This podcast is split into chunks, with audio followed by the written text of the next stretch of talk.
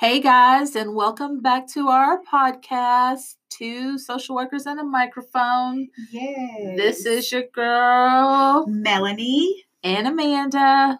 Thanks for joining us again. And Yes, we just want to say thank you for tuning in for our second episode. We just know that the first one was just really a get to know us, and we hope that you uh, were able to find out new and interesting things about us. Uh, so, we are now going to get into the purpose really for this podcast, and it just really that's it's really going to pertain to our what thoughts and feelings about just being our social experiences Yeah. and what things have been like. And, you know, maybe you all have had some of the same experiences or can relate to some of the the situations that we've been in. But on today's topic, we are going to talk about what, Miss Melanie? We're going to talk about uh, training versus reality. Uh, Mm-hmm. you know, as a social worker, there's you have to go through some type of training, internship in order to gain knowledge about your position. So I just we just want to go back to the basics. Like, how did you feel about that? For some, that may probably been a year ago. For others, it may have been 20 years ago.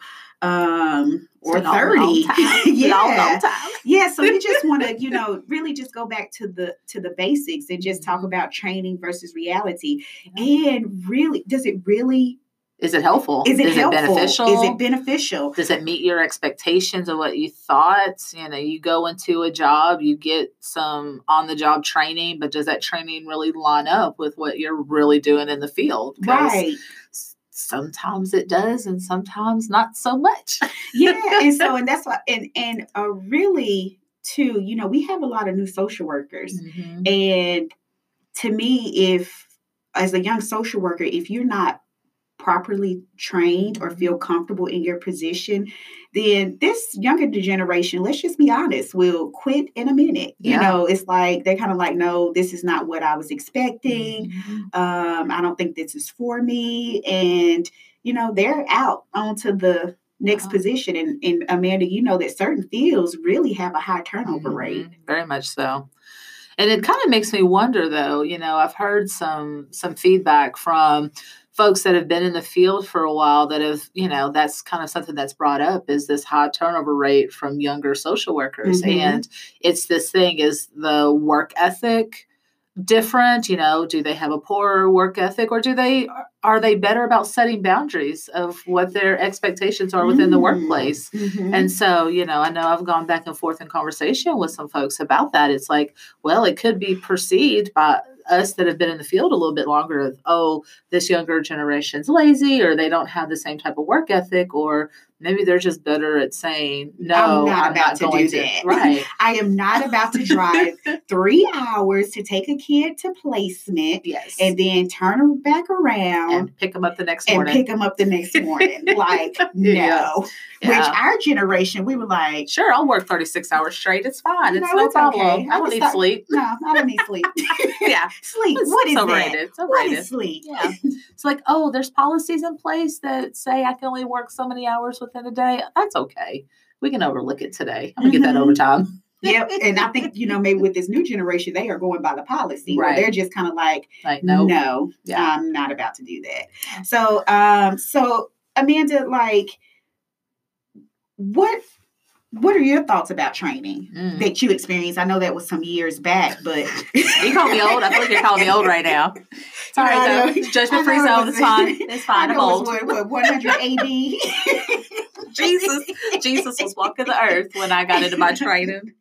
But, you know, what are Um, your thoughts yeah, I mean, I feel like when I first got into social services field, um, you know, I went through pretty extensive training, but you know, my undergrad was not in social work. Mhm. So I did not have the experience that some folks who do have like a bachelor's degree in social work, you know, they may have had internships and had, you know, some some field experience. I just came into it and was like, here we go. Mhm. and, you know, hope for the best. And my training experience was very unique. Um very, very interesting. Um uh, there really aren't words uh, how to ex- explain what I went through in my training because there was another person who I was in training with who it there was very much um, some tension there. Mhm. Um, and so training was very awkward because there was a lot of like um, personal attacks that were very weird and bizarre. And ultimately, that person, after they got out of training, ended up actually getting fired Hmm. because of their actions. Um, Mhm. so, anyway, there's that.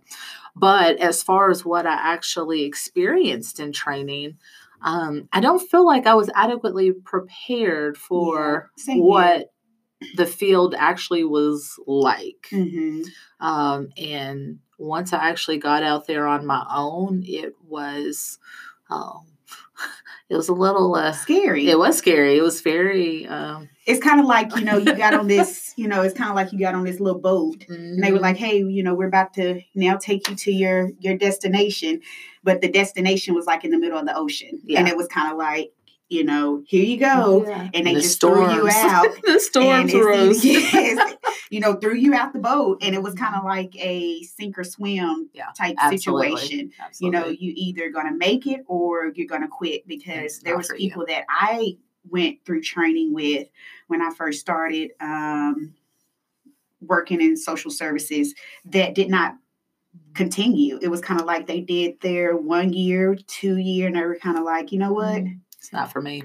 it's it's not for me and you know i appreciate that because really social work is not for everybody you definitely No. have to have a heart for social work and you have to be willing to work with everybody Mhm. and understand the reason why they do some of the things that they do because Right. it could be because of their the way they were raised their culture their religion all of that plays a part and you Mhm. have to really be sensitive um, to that Yeah, absolutely. Absolutely. uh, but yeah, like far as for me, I, the, the same thing. I did not major in social work uh, in undergrad. So when I went to training, I was like, "Is this really it?" You know, it it it. I was thinking that, oh, this is about to be a breeze.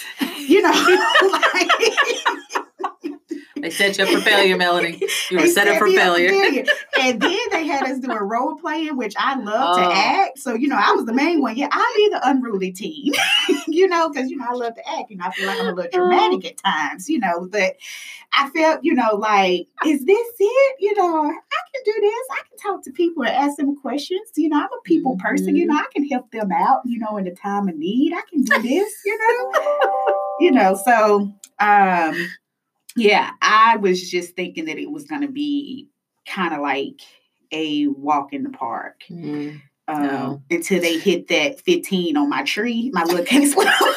and I said, oh, surprise. I'm supposed to work all these at the same time, you know. So Yeah.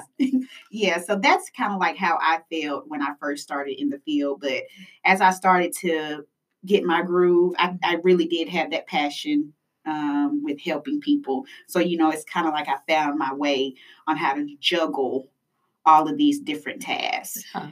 Um, What about as you got in, you know, more experience and more stuff under your belt and you kind of knew like how the pieces went together? What about continued training? What are your thoughts on how you felt like that? Was it beneficial?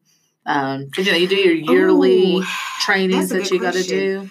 Um, to be honest with you, it depended on the course. It Mm. depended on Yeah. you know what you know what course they were trying to update us on or train us on. Yeah. Uh, to be honest with you, like the culturally responsive Mhm. one, I felt like it was a really good training, but I felt like it, a lot of people were not grasping it. Right. And I felt like, why are you continuing to allow certain people to take this same course when they're not getting it? Right. You know, there's no point to keep taking something over and over again, Mhm. and you're still, you know, not being culturally responsive to some of the to some of the people that are on your caseload. Mhm. So that's kind of like how I felt, you know, about that. Did you have Um, any trainings that like stuck out to you? Um, Because I feel like I, um, a lot of the yearly trainings, I was just kind of like, okay, I'm just doing it Just to doing it. do check mark a quota to get done for the year. But I always found the ones that stuck out to me the most were the ones that were um, where I was learning something new. Where like like there was one um, that I did one year on sex trafficking. Oh yeah, And- yeah, yeah. And so things Those- like mhm. that, I felt like really stuck with me because it was giving me updated data. It was giving me new trends, you know, Mhm. learning like, oh, like it, because you remember when they used to do like the barcodes, like they used to tattoo the barcodes, and that's Mhm. how that you knew somebody was being sex trafficked. But then they Mhm. got away from that. And so learning what the changes were and like how things had progressed, where there were different, you know, ways that people were signaling that they were in, you know, abducted. Yeah, yeah. yeah. Um, so yeah, it's, it's interesting to see how things have changed over the years. So I felt like those trainings were really good because you got up to date information of what was happening now. That was Oh yeah, courses like that most Yeah. definitely because things are from month to month, year to Mhm. year is constantly changing. yeah, And so to be updated on that and, and speaking of that, I really liked um like our drug training Mhm. because it kind of pointed out things to expect, the new drug that's on the street now or uh, terminology. terminology. yeah. uh, also to like it was very important to know what certain drugs smelt like because we are walking into some of those houses where Yeah. they are actually manufacturing uh drugs you know far as like for an example meth so it's Mhm. like you have to be able to recognize it whether it be smell what you see all of that um so you know you're not putting yourself or in your health in danger Right. Yeah. Um, yeah, that's a really good point. Yeah, and I think that for me, those type of trainings need to be on the front end Mhm. Agreed. to really prepare the newcomers Mhm.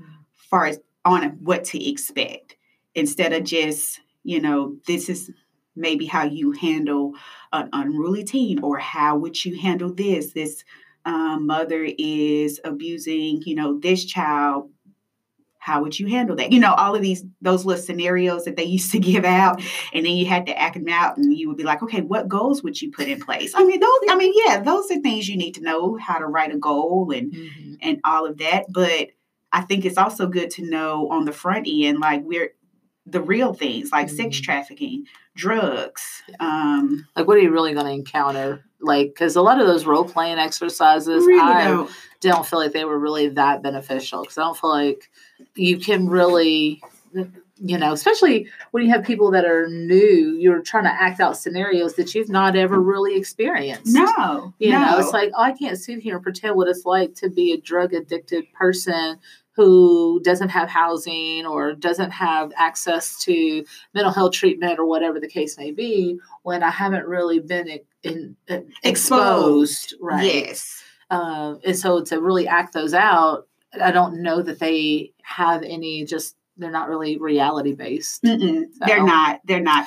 And really, too, it doesn't teach you the day to day of really juggling a whole caseload. Right. uh, what to expect far as when you have to write a court report or when you have to write a plan that has goals Mhm. and or you have to maybe supervise visits or you may have to take them to court or you may have to go pick a child up in the middle of the night because they ran away Yeah. like those are things that i feel like you're not really prepared for Right. to deal with unexpected yes crises that that emerge and last minute things that happen and you can't you have to learn how to incorporate that into the other 100 tasks that you have to get done that day Right, Yeah. right. Because let me tell you, when reality hit me, um, you know, I, I, I, I think I had, you know, all the meth caseloads. You know, I'm thinking like it was meth. It was going to Melanie. That's what I felt like. But I never Melanie. That's what they- they exactly. Meth Melanie. Meth Melanie. Yes, yes. but um, like what really made me um realize, okay, you know, like this is my job, this is real life. When. I had to do a drug screen for the first time, you know, so we didn't do this in training, you know. So I'm You didn't like, watch somebody pee? right, right. but i didn't watch somebody pull right, the drawers down and have to pee in a exactly. cup you know, like, like, okay, you know, on their plan, they it was mm-hmm. stated, you know, you have to submit to random drug screens. So I'm like, in my so who's who's doing the drug screens? Oh, you are okay. So you know, they come in for a random, and you know, I'm like, okay, uh, where the drug screens. So, you know, people tell you where the drug screens are at, you know, Mm-hmm. nice people, you know, co-workers, they trying to guide you, but they can't do it, you know, for you. So they like they in the bathroom up under the cabinet. Okay, like cool. So I bring it back to them. So do I just hand it to them? Uh no, you have to go in the you have to go in the bathroom with them. Like, you mean I'm Mhm. going into a bathroom with somebody. All up in their personal space. Exactly. Yeah. All up in the personal space. And, And you you know, get all the personal smells and sights Yes, and and sounds that's- that go along with it. and, and that is not you're not you're not that- trained for that. I'm not trained for that. And then when you have the one who has something clicking and you try not to look, you're like, what is that clicking? And I'm like, it kept clicking. And I was like, wait a minute. So I had to actually stand in front of them Mhm. and a medicine bottle fell out where she had this little tool, little sharp tool thing on her finger where she was trying to poke the little foil that she had wrapped around the medicine bottle. That's what was the clicking. And all she said was, sorry. Yeah, I you, said, you you just failed all the way. Like, just, you know. just sign and go. Yes, but but those are things that I feel like that kind of made me realize this is what I'm getting myself into. Mhm. Um my first year of social work. Like this is what I do. Mhm. All up Yeah, in people's it's personal very- space. very eye opening. But yeah, I don't think that when folks really get into this line of work that there's anything that really prepares you. I mean, I feel like even shadowing with somebody because you're Mhm. not really taking ownership of what's happening. It's you're just kind of watching and then you kind of are judging. Um But it's different when it's you. right. It's different when all of the responsibility is on your plate. right. And that is a heavy load to Mhm. carry when you are determining somebody's um, Life. life. Yeah. Because I mean, everything that you do, everything that's you're responsible for ultimately impacts the long term well being that somebody's going to have. And while, yes, they're responsible for their own outcomes, like we directly impact that. Most definitely. Yeah. And you have to really make sure it, it does not matter if the person is, um, if they're on drugs, if they are unfit mother, if they are a father who molested their child, if they are schizophrenic. schizophrenic, none of that matters. As a social worker, you are supposed to be non biased and you are Mhm. supposed to provide them with every reasonable effort. Yeah. You're supposed to provide them with whatever resource that is available to ensure that they get what they need to meet their goal. Mhm. And that is a heavy That's a burden to carry. that's a burden to carry because a lot of the time, when you're having to work with somebody who um, caused harm to their child, Mhm. you have to put your personal feelings to the back burner. to the back burner. Yeah. And everybody can't do that. But as a Mhm. social worker, you have Have to to. do that because that is your job. Yeah, and I feel like that that's really where the training should be geared towards yes.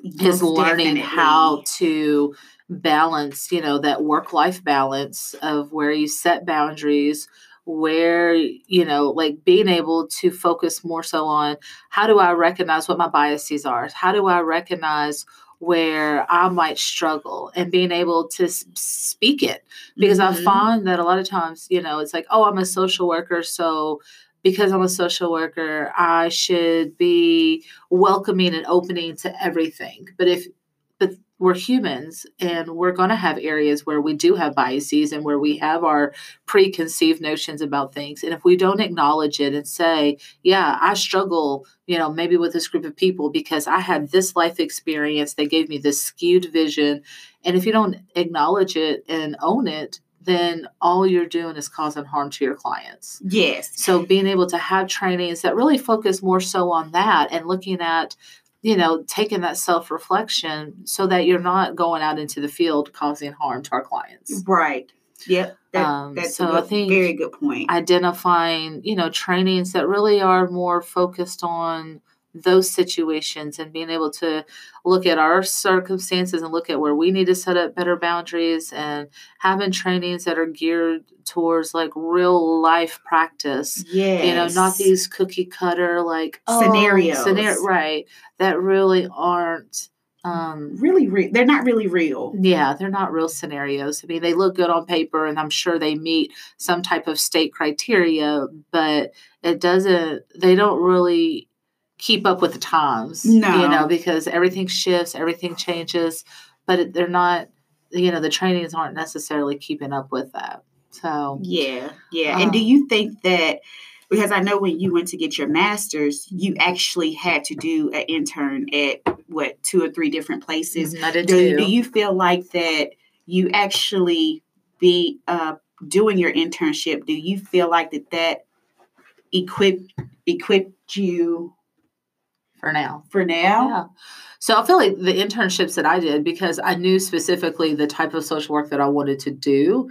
Um, because I felt like at that point in my career, I had kind of had so many different experiences. I knew kind of what my passion was at that point. So I, to- I chose internships that were geared towards those. You know, because for me, it's mental health. I- Mhm. I, Yeah, that's my here. that's my thing um, and so doing internships in you know psychiatric facilities it just helped me see like that was what um, where my heart was what my passion was um, but i felt like it also gave me like real hand like firsthand knowledge of like yes. hey this is what i'm going to see Mhm. working in the mental health field these are the type of patients that i'm going to encounter these are the situ- you know situations that i'm going to see and um, it really helped me um, get like real world knowledge of like yep this is this is what it is Yeah. and this is you know it wasn't sugar coated No. it wasn't um, you know just something that was in a book or on a piece of paper you know it was real of seeing like the day to day workings within the facility and and working one on one with patients and so when I graduated with my master's and then you know got into a, another hospital i was like i knew what to expect and i felt prepared and i felt ready Same. even with going through their training and going through their sh- job shadowing although actually i didn't actually go through training i literally walked in on my first day and had a caseload but uh, but you know but i felt prepared because Yes. i had those internships Yeah. because i had you know that working knowledge I could go into this hospital with no training and be able to pick up a caseload and work with it Mhm. because I felt like I was semi equipped. Um, and, you know, so I feel like having those internships are beneficial because that I feel like I got more knowledge and understanding of what the job entailed from those scenarios versus just sitting in a training and role playing. Yes. Yeah. Yeah. I, I agree with you um, on that because, like, with my internship, same thing. You were basically an employee there. You just Mhm. didn't get paid. Right. And they expected you to fulfill every task as somebody who was on the payroll. Mhm. And I just had somebody there just guiding me, um, just saying, hey, maybe you need to handle this situation this way, or maybe you need to write the goal out for it to look like this. But it was really my responsibility. It was just, I had my field instructor there just to kind of help guide me um, to make, you know, making sure that I was making the right decision. But yeah, I really enjoyed my internship and I felt like I, I learned a lot. Um, and so the next thing that I kind of want to, I guess, move to is really your thoughts about what does training need to look like today Mhm. um, to ensure that we are educating social workers that can maintain stability in the field. Mhm. Like, what does that need to look like? Yeah. Well, I mean, I think that getting away from these like classroom type settings, I feel like you're not going to learn what the job entails within the classroom setting. You know, sitting down with a notebook full of policies and, um, you know, having some role play events. I don't feel like that that's really going to tap into the reality. Like you've got to hit the ground running and be actually out in the field and actually seeing firsthand what you're yeah. walking into. Because, mm-hmm. um, you know, sitting behind a chalkboard, I mean, you get that going through college. You get that going through, you know, going through getting your degree, but that still doesn't adequately prepare you for actually getting into the mm-hmm. role. So being able to be out there in the streets and out there in the field and working one on one with somebody to walk you through the training piece, like that's where like like there needs to be where it shifts in that direction where we're getting out behind these these walls and and saying, okay, well, let's role play this scenario because no one takes the role play seriously.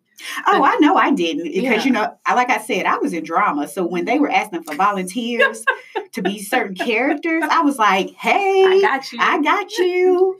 yeah, the the role plays they're just not really the, yeah they're not beneficial. They're, they're really no not. one takes it seriously, and it, and the thing is, is when you're in this type of field, it's a very serious role that you're in, and you know you know acting it out with somebody else it's it and two when you think about it i'd rather have because usually when you go through trainings when you first get hired there would about four weeks to six weeks if eight that. weeks if that well i know well long long long long long long long time ago i think i was in the classroom I want to say it was probably about six to eight weeks because it was like one week I was in the classroom, one week I was, you know, at the office, maybe shadowing somebody, but again, just following them around. Uh, but I think it would be better to actually just have when they when you first hire a social worker, just have them shadow somebody for six weeks mm-hmm. straight because then to me they will get that get the gist of okay, I have to write this report, but I need to go supervise this visit. I also have to go pick this child up. Oh, and then I got to do this drug screen, but then I got to go, you know, do this, you know, get ready for this because all of that is happening at once. So if you having somebody maybe just shadow for a straight six weeks and then have them work the caseload along with the person that they're shadowing, mm-hmm. then maybe that can give them a better reality of I think the only thing that I ever really came into with that type of setup was that a lot of times the caseworker themselves so overwhelmed that having someone shadow them is just one more thing, you know. Well, they would still take on the responsibility. Like mm-hmm. they would, you know, like our internship, yeah. like how, you know, when we first oh, started, they would maintain. That's what you're yes, saying. Yeah. yeah, like yes, it's this one caseload, but it's two people working this one mm-hmm. caseload.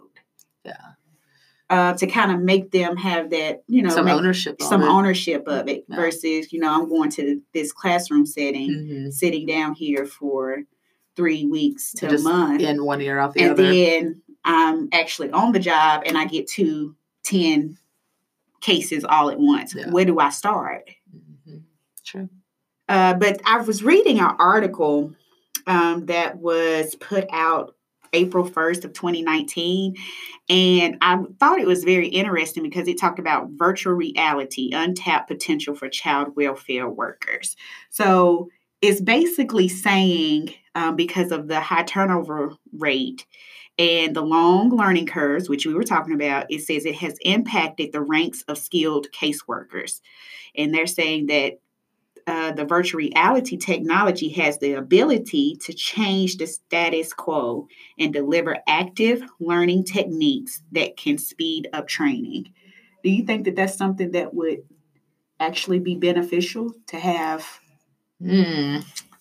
I think it would be interesting. I mean, the, a lot of the virtual reality stuff nowadays is so surreal. Like it's, mm-hmm. um, you know, I've done some virtual reality games, and I mean, they are so realistic that, I mean, I could see having it on the other side where you have this client who's like in your face, screaming, yelling, cussing you out, and then you learning techniques to de-escalate and mm-hmm. how to talk to somebody in such a way where you know you're showing empathy you're showing compassion you're utilizing those code of ethics that you learn um, and and learning how to engage with somebody and so i mean i think you know it could be beneficial and i feel like you know we're we're a society that is more technology driven and Mhm. there's definitely a, a trend with you see like the doctors you know you can do the Teladoc stuff Oh yeah. so- Mhm.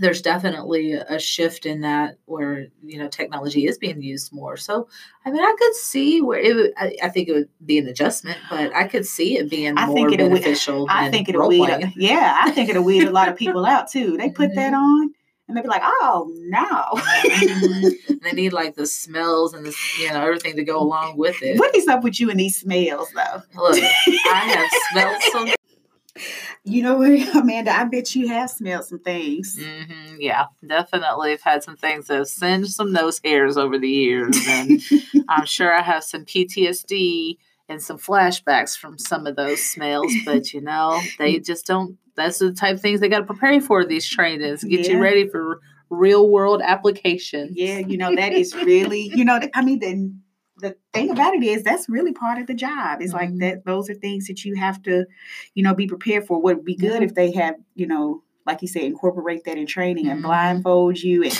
put some different smells in front of your face. smell-o-vision What does this smell like? What does this smell like? funk Body odor. Mhm. it smells like meth. cat pee Yeah, yeah, smell like pee. Smell like somebody ain't washed they in two months, Mm. which that is true. People, That you know, happens. people don't take baths, but um, we just want to know your thoughts, feelings, uh, how you felt during your training. Uh, what are your thoughts around how to make it better? Yeah, what have your experiences been? Have they been positive or they been negative? And what are ways to make those changes happen so that trainings are more effective? Like what are Right. things that you can do within your agency and uh, where the trainings can be more realistic and you know apply to you know real world situations? Yeah, and continuous, you know, training and education. Do you feel like that that's beneficial? So most definitely um, send us your thoughts uh, off on our Instagram page. Make sure you're following us, like, Liking, share. sharing. Yes. And again, you know, post those comments there, or you can also post them under this podcast. Send us a message. But we want to, we really do want to hear from you because we're in this together. yes. So make sure you're following us um, at SW underscore is this real life on Instagram. And we look forward to hearing from you. And you know what, Amanda? I'm just let me just go ahead and give y'all a piece of advice. You know, when somebody, you know, comes up to you and they're putting unrealistic expectations on you, Mhm. which does happen, you make sure you tell them that we are social workers. and not miracle workers. That's, that's Jesus. Jesus. All right, y'all. Thank, Thank you y'all for so tuning much in. for tuning in. Until next time. Yes.